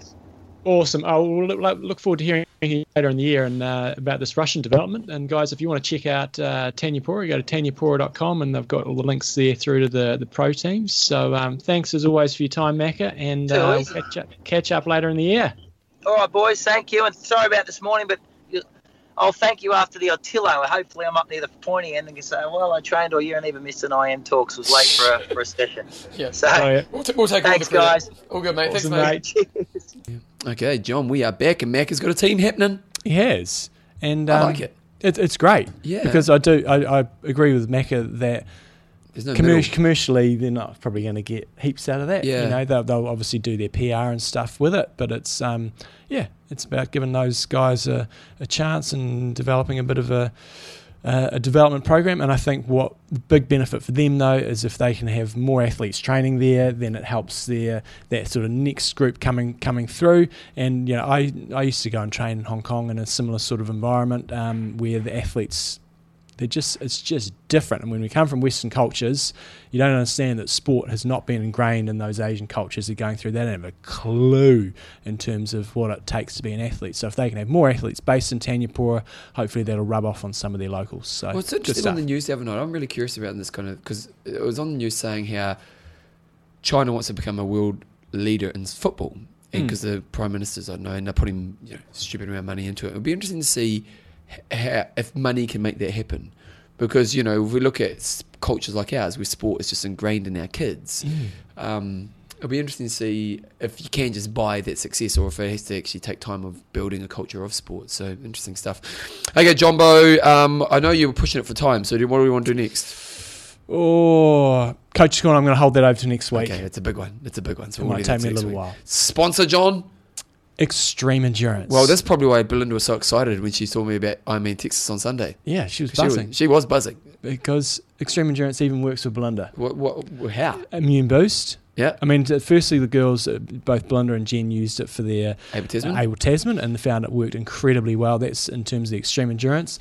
Belinda had the old tickle coming on, a little bit of uh, a little Yeah, bit of to it. I tickle. wanna know what you guys get up to. Oh, well, where do I start? We're not going to give those tips out on the show. Um, but had a little bit of a cold coming on last week. Started hitting the extreme endurance and uh, felt that it made a significant difference in terms of her not going over the edge and getting really, really sick. That's obviously we're heading into winter over here, and kiddies are starting to get sick a little bit more. From when you were kids, eh, you're kind of exposed to everything, aren't you? Mm. But um, she managed to battle off her cold and, and not get sick, and she's uh, a, a fairly regular immune boost user. So, if you guys, especially Kiwis, Aussies, and Southern Hemisphere athletes, going into winter, um, just gives you that little bit of extra boost to make sure you stay healthy. So, everybody around the world use the promo code IMTalk10. That's on the .com or the, the European sites, and you get yourself 10% discount. So, check it out, xendurance.com. And you can stay healthy all year round. Okay, Yes. John, but my first try, Arnold Silikoff, who won Ultraman Australia, sent it through. He's got, it was May 1990. What were you doing in May 1990? High school? Yeah. Yeah, it would have been like third form for me. Third form or Well, you're a year older than me, aren't you? Mm. So you must have been fourth form. I thought I started high school in 91, 91 to 94, 91, 92. I swear, Maybe, maybe, maybe it was we're 90. primary No, school. It might, might have been right. I was just out of my legal army time for 12 months. Wow, man, imagine the place, New Zealand don't have that. In France, you got to do you got to do your time. You get plus charge for reckless behaviour. So, army is where I started doing a bit of sport, mostly running, because we had a choice to choose between doing a chore or running. Easy to decide, even for a hater, sport hater like me. I never really gave it a thought about triathlon, but I remember a short f- footage of Kona 89 on the French TV. Now that, that's Iron War, isn't it? Yeah. Yeah, so that's, that that got a lot of people into the sport, French TV. And when I saw a fly sp- staple on the electric pole, I'm not sure what that means. Oh, So he basically just saw a flyer Oh, for, staple for, on a, electric pole. Okay, for, for a race coming up. A glorious time before the internet. I thought I would give it a go. It was in Orleans, centre of France, triathlon, where was an Olympic try, and it was prom- promotional on the format of 500 metre swim, 20k bike ride, and 5k run for the people without a federal license. And I believe I was going to be just fine. I was not. The swim was a total disaster. I would say we were maybe about 300, but it bad as a breaststroker. I almost drowned a few times in the cold water, and I got off out of the water in time just for the last of the small pack. I went on my bike, and an old six-speed roadie lent by a mate put on a parachutish. What's that helmet? Par- parachuter's helmet. So What was like that? you know, just like a bit of a skateboard helmet, I'd imagine. Okay, and an old t-shirt, and tried to make some time up. All in all, I'd ridden two times on a road bike just before for 15k and 20k. Weather wasn't friendly on a grey day and fierce wind that just uh, finished me. Must have been the longest 20k ride I'd ever ridden. Thanks to some mechanical uh, that slowed down other competitors, I managed to make up some places and wrecked my bike on the run, which was just starting out in a sandy part with completely broken legs. The 5k was around a small lake, but it was just a nightmare for me. I thought many times of pulling the plug. My legs were hurting, my gut was a mess, and my feet were full of blisters. I got past almost everybody. Old ladies, I got passed by almost everybody, old ladies included, and I still remembered an old limping guy passing me with a strange gait close to the finish line when I was dragging my sorry ass, and the smile on his face was still engraved in my memory. I have basically no recall of the finish line. I went back home and slept for almost a day. I finished third from last, I think. It was a disaster, but I was hooked for good and promised that I would never let this happen again. It was a long time ago for me, and it has been a cornerstone of my life as I had to face the reality of my fitness or absolute lack of it the next day. I was more ashamed than proud and had to completely reconsider my position down the food chain, the human food chain. Uh, there was a before and an after, and since then I've never looked back. 26 years later, wins Ultraman Yeah, and had a pretty solid season. You know, in terms of going down to Wanaka, crushed it down there, and then went to Taupo and uh, and race. I think he didn't race quite as well there, but still did very well. So uh, Arnold Sulikov, Ultraman champions first race. Yeah, good times. It is cool when you, you know, because it was a bit of a crap experience. And a lot Mm. of people that would probably push them away from the sport. But it's nice that for him it was the realization of, oh no, I need to sharpen up. So Mm. pretty cool stuff. Okay, uh, we've got oxygen, oxygen addict on. We've got good old. Rob Wilby, and we're going to be talking about sweet spot training for Ironman. Here we go. Right, guys. So this week we're talking a little bit of bike specific training and with Rob Wilby, head coach at Oxygen Addict. You guys can check it out at team.oxygenaddict.com. And we're going to be talking sweet spot, sweet spot bike training for Ironman. So a lot of you guys will have heard different terms sort of thrown around everywhere FTP this, normalized power that. Um, but today we're going to be talking a bit of sweet spot training. So welcome back to the show, Rob. Thanks very much, John. It's great to talk to you guys again. How are you doing? Pretty, pretty good. So ma- maybe give us uh, explain what sweet spot training is because um, it's a term that you know certainly guys like Hunter Allen and stuff use, um, but a lot of people probably won't know what it is or what percentage of effort it is and stuff like that. Yeah, so maybe yeah, maybe sure. explain it all to us. Okay, so the first thing is if you imagine um, a curve of the response to training, where if we said if you train around FTP, that's kind of like your most return of, of um, sort of fitness for the amount of training that you've done. The challenge with that is that if you do some FTP training, we know it's quite hard work on you, and we know that it's going to take you a bit of time to recover. And obviously, while you're training for an Ironman, if it's taking you a lot of time to recover, if you get into the next day and you're not ready to go again, that's going to be a problem for you. So, this sweet spot idea came around by the idea that if you train about the 90% of FTP mark, then you're still going to get the vast majority of the effects of that training, but you're going to recover from that training much, much faster. And it also has the added benefit you can actually do more training at that level at 90% of FTP than you can do at 100% of FTP. So, overall, while you don't get quite as much training response from training at 90%, you can do a lot more of it. So, you actually get a lot more training stimulus within that training block. So, we're going to say that 90% is the number. Hunter Allen actually defines it as like 88 to 94%. So, that gives us a kind of a, a plus or minus of a couple of percent either side of that 90% area. So, so if you are new, like, if you are someone who's kind of newer to all of this type of stuff, you obviously want to get your FTP kind of sorted out and get that number sorted out. And then how much do you want to train within the sweet spot as well? Because obviously that's an area that, you know, think of all the different zones. How much do you want to be sitting in that sweet spot? Yeah. It gets hmm. confusing, doesn't it? So Yeah. the way I do this within Team Oxygen Addict is I say, right, we'll break up our training here.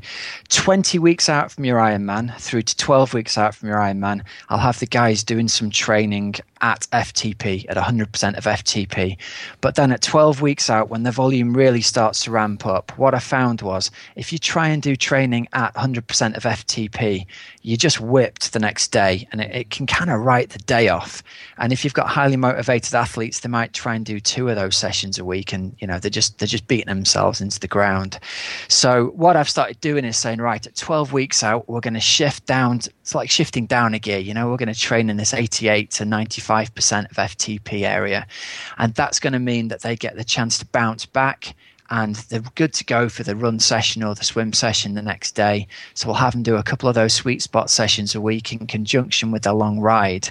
Because obviously the big challenge with Ironman training is it's actually the recovery from the training Mm. is the biggest problem most people have got. It's not the will to do the training, you know? Mm. And if anything, they, they damage themselves because of their keenness, really, isn't it? Yeah, yeah, totally. And that's the great thing about sweet spot training with founders.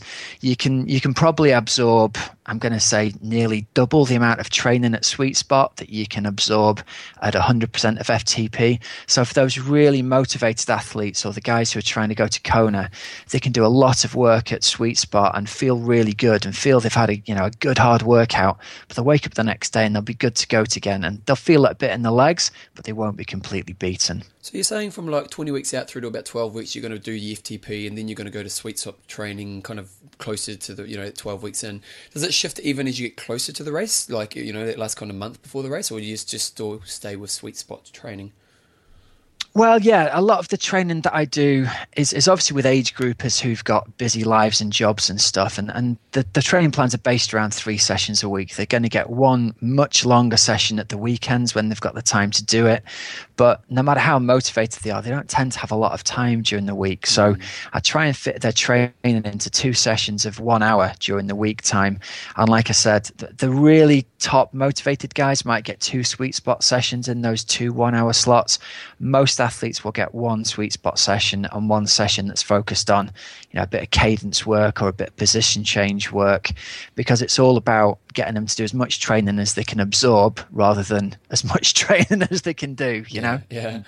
What, would- what would you recommend are some sessions that, you know, are going to hit that kind of sweet spot in a really good way?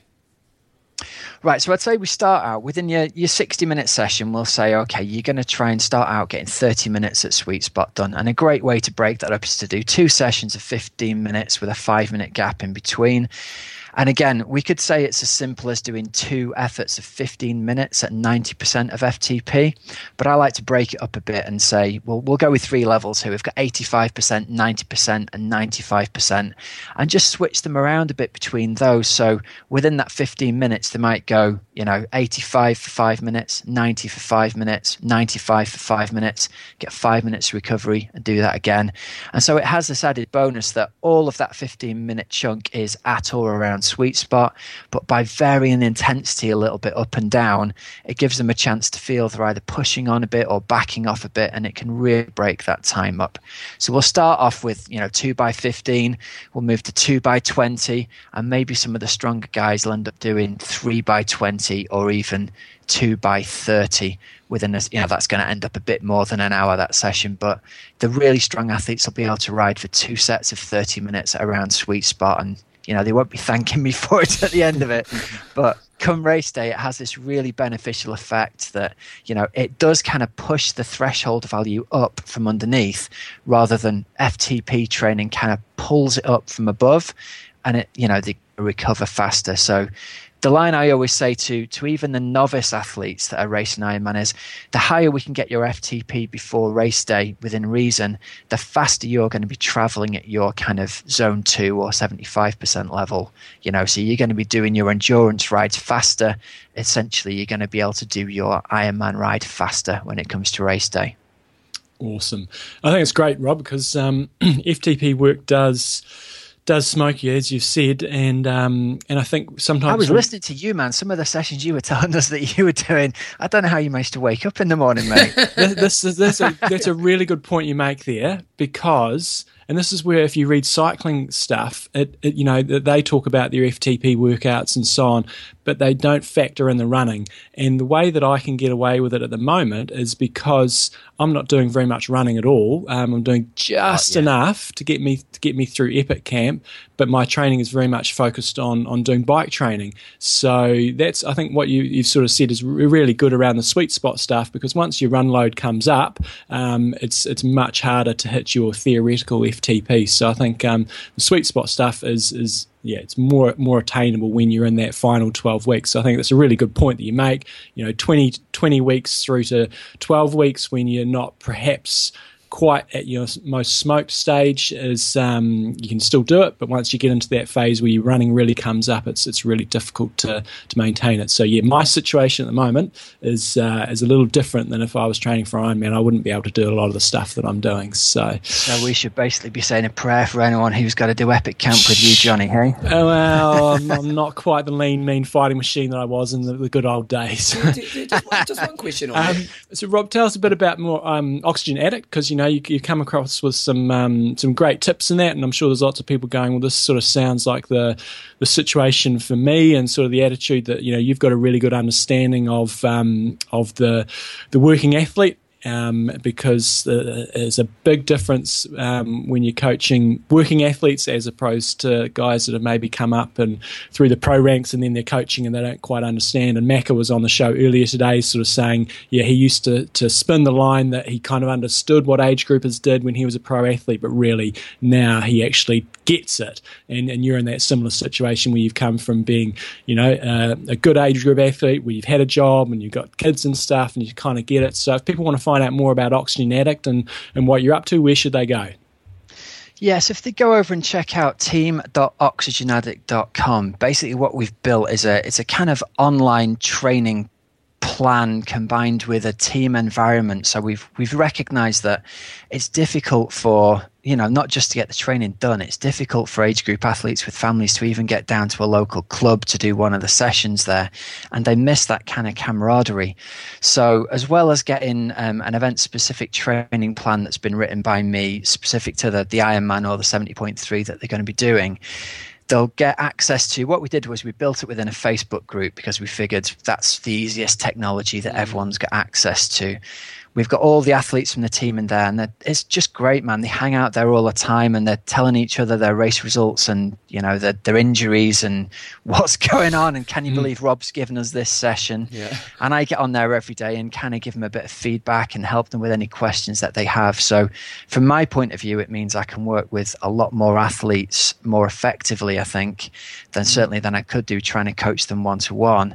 Um, and from their point of view, they, they also get access to coaching support as well as sort of online teammates, as it mm. were, really. So a little bit more cost effective than one to one coaching, but I, I, really feel people are getting great value from it. So, um, so yeah, come over and check it out. And little bit of a shameless plug, man. We've got a, a, special offer on for the month of May. Anyone who signs up during May, I'm going to give them a complimentary 30 minute Skype consultation with me that they can they can talk about their training or the way the training plan's going to work or or anything that they like really. So that would have a usual cost of 50 pounds, but it's getting thrown in as a comp for the for the rest of the month of May to try and get a few people more through the door and, and try and swell the ranks a little bit really. What's um what's Perfect. the website again?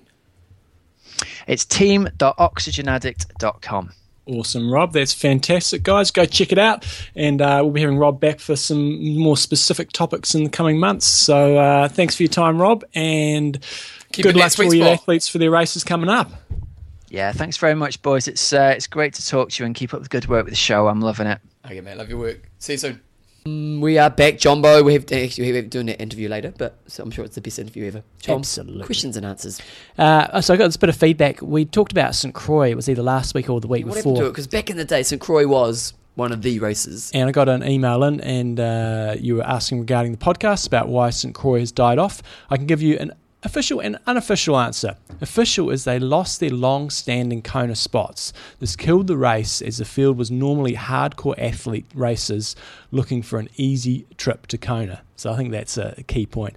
Throw in the sad state of affairs of the roads and something had to give. So the you know instant Croix it sounded like wicked course. Had a really tough hill and stuff. So cool course. But it sounds like the roads just started to get in really shit condition. Oh, And okay. uh, and but like Island Time, you know, you you have these beautiful resorts, but in between the resorts, Yeah. sometimes it's a bit marginal. Where is St. Croix? Uh, somewhere in the Caribbean. Okay. Is that vague enough answer for you? Good enough for me, mate. Uh, unofficial is that the race never had drug testing, and, uh, and this did not sit well with the WTC. Um, more of a decision of the cost of the testing rather than anything else by the organiser. Drug testing does cost a lot of money. Well, I remember when we went to Roth, they brought it in, and then the next year they took it out, and I think it was purely for cost reasons Mm. Oh, because it cost really- them a lot of money. Yeah. If you look at the winners, I don't think anyone there was glowing in the dark as they crossed the finish line. So, uh, so yeah, I think that's the, the thing. Th those Kona slots are really powerful in terms of maybe not getting the thousands of competitors, um, but getting a good chunk there. And I have golden ticket, but aren't they? They Yeah. are the, the draw card. And I have noticed uh, that, like the the Kona seventy point three, I don't think is sold out this year. And a few years ago, that was selling out pretty consistently, and that used to have the Kona slot. So I'm sure Oh, none now, that it? has had uh, no, that has had some sort of impact there Was as it- I wonder if locally there was, there was a bit of an upset about that Don't know. Because they also had the local slots here, didn't they? They did, I wonder yeah. if that's with those Uh, I would imagine they've still got that. Because they need I the bet you- good hopefully they do. relationship with the locals, don't Yeah, hopefully they do. Yeah, yeah, Mm. totally. You, you Kona people should be, uh, you know, they should have a bit of advantage. Exactly. Yeah. Okay, Jumbo uh, sponsors. Okay, athlinks.com. Social networking for endurance athletes. Extreme Endurance. Yeah, I'll like that. Or if Belinda does it, it must be good. Uh, Oxygen Addict. Gets rid of her tickle. uh, yep, get some coaching.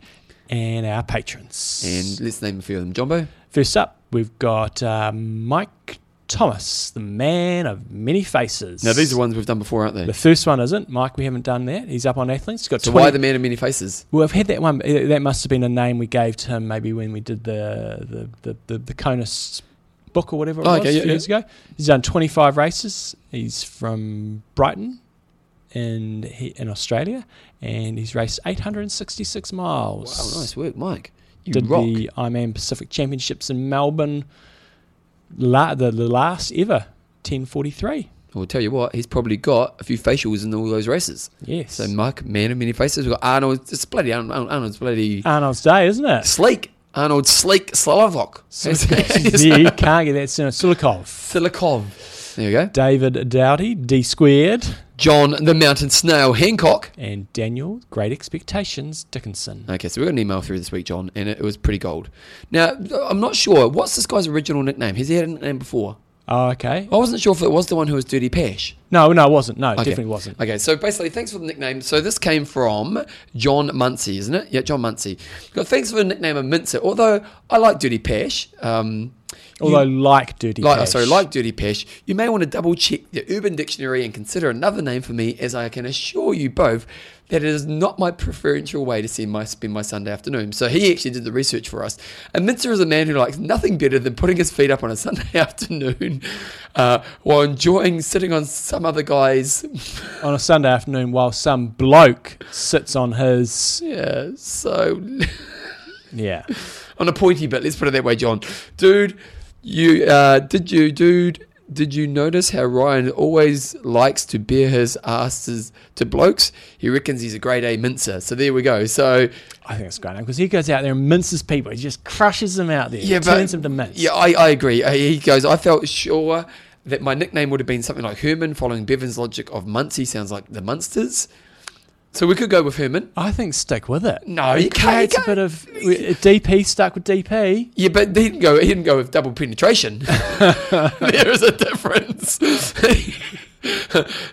I don't know. Would you want to be a mincer? I'd love to be. min- I, I wouldn't want to be. A, I wouldn't want to be a mincer, and I wouldn't want to be minced. But I think, yeah, I think it's good. I, I, I, actually like you, Herman. I, I think we can go with Herman. Or we could just go the Munster. Okay. The Munster. There we go. There we go. The Munster. So Does it need to be changed on the official database? yes, it does. You might want to put a little kind of bracketed mincer there if you want Okay. to, but um, it's just not his way. Nothing against. Hey, if, if you like to be a mincer, nothing wrong with that. But for for uh, good old John, it's just not his thing. Fair Fair, enough. enough. John Bo, sponsors. Oh, we've done that. We've done that. What's your goss? What is my goss? Uh, I didn't tell you. I went to Dave Dobbyn the other day. Back it up. Yeah. I can remember last time I thanked you. Dave He- Dobbyn. He's quite an iconic He's a Kiwi. great. I tell you what, if you live overseas and you got Spotify or something like that, go get his album, uh, Mm. his best of. He's this guy who does not look like a pop star at all. No. Uh, You know, he's, he's he doesn't have the pretty boy looks, but Mm. the boy has written some amazing music. He's, he's an icon in New Zealand mu- kind of music, and Mm. go listen to his greatest hits. It's a great album. Very Kiwi. A lot of it's very Kiwiana sort of Yeah, stuff. where where was he playing? Uh, down at the Tannery. It's just a small concert, like 400 people or so. What does it cost you to see him? It was only 30 bucks. Sweet. Yeah. Was it so- good? Really good. The, the, the warm up acts were not great. They were just a bit. Was it the right music for him? No, uh, for him, Well, once I went to see a band called Op Shop, and Op, you know Op Shop, Yeah, yeah. yeah, and, that, and, they're, and they're kind of like a Coldplay kind of level of feel. And before they had this kind of rock band, and I was like, this isn't a good uh, mix. the, this the music was just too. It was just a mellow because you're kind of standing there going, well, this is just mellow. It's nice music, Bit but they're just kind music. of yeah. I'm not really. So that was. Who'd you go with? average. Uh, Belinda and Fred Fuse. oh, nice. So what day was that? it was, it was Saturday, week before Saturday. Hmm. Yeah. So What's your favourite Dave Dobbyn song? we did Slice of Heaven as sort of his Oh, that's a great song. outro, and that's gold. Yeah, So yeah. no, it was it was really good. Dave Dobbyn. Mm. I was once drunk, John, and I'm in town, and Dave Dobbyn was right next to me. We were down by the Bridge of Remembrance. He gave me a beer. Yeah. Yeah, and then Jordan Luck turned up, and he couldn't give me anything. He was so Jordan Luck's a famous New Zealand singer, and uh, the joke is, uh, what what rhymes with um, alcoholic? Rawdon Luck, Yeah. because he's a pretty bad alky. Yeah. Um, any other goss? No, I'm just changing my database here. So John Mintz, uh, M- Mincy Munzer, the Mincer John Muncie has now got. Uh, would you say the Munster as well? Is it? Oh, if it's a Munster Muncie, Yeah. Munster Muncie, yeah, it works. Okay. Yep. Munster or Mincer. Where you going if, I, weekend? if I ever meet you, John, you are not going to get minced. You are the mincer. Just stay away from it. what, what, what are you doing this weekend? This weekend, oh, so Thomas has been doing a few running races. We had a first soccer victory. Oh, back it up. Three Out of how many? Um, How many games you played? Six or so. Oh, really? Okay. Yeah. Um, Is it a reflection of the coaching? No, there's another one. So one of the mothers, uh, she she organises the whole ninth grade. So we've got about twelve teams in our little Soccer's mass participation, isn't it? twelve teams. So she organises the draw and stuff, and she didn't know me before beforehand, and um, and so I'm coaching the team. Her son's in, and my email address is Coach John Newsom at. Yep. So and she was talking to she was talking to Belinda on Saturday, and she said, "I said, what does what does John do for a job?" And she He sort of loves explained it. coaching the team. And, uh, and she goes, Ah, I thought he was just really into coaching the soccer team. He'd got a new email address and everything for coaching the soccer team. So, You're no, mm, hardcore. yeah.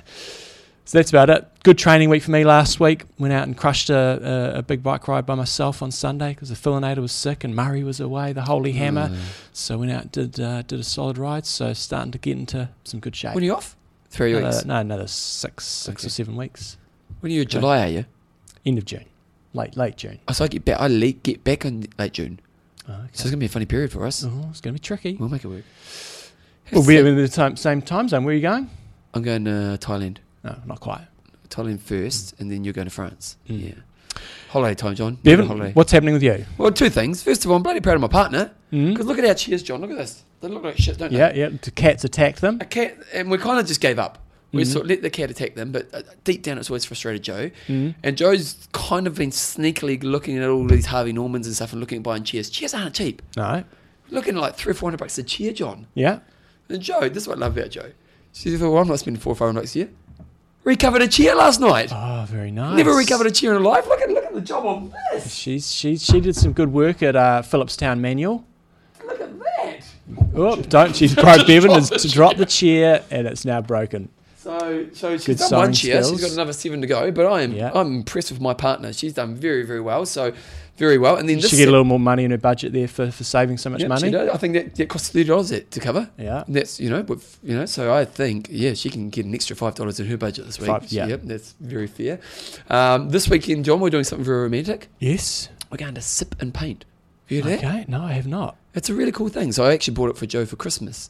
Uh, what you do is you go to this place, an Mm-hmm. artsy place, and you choose the painting you're going to do.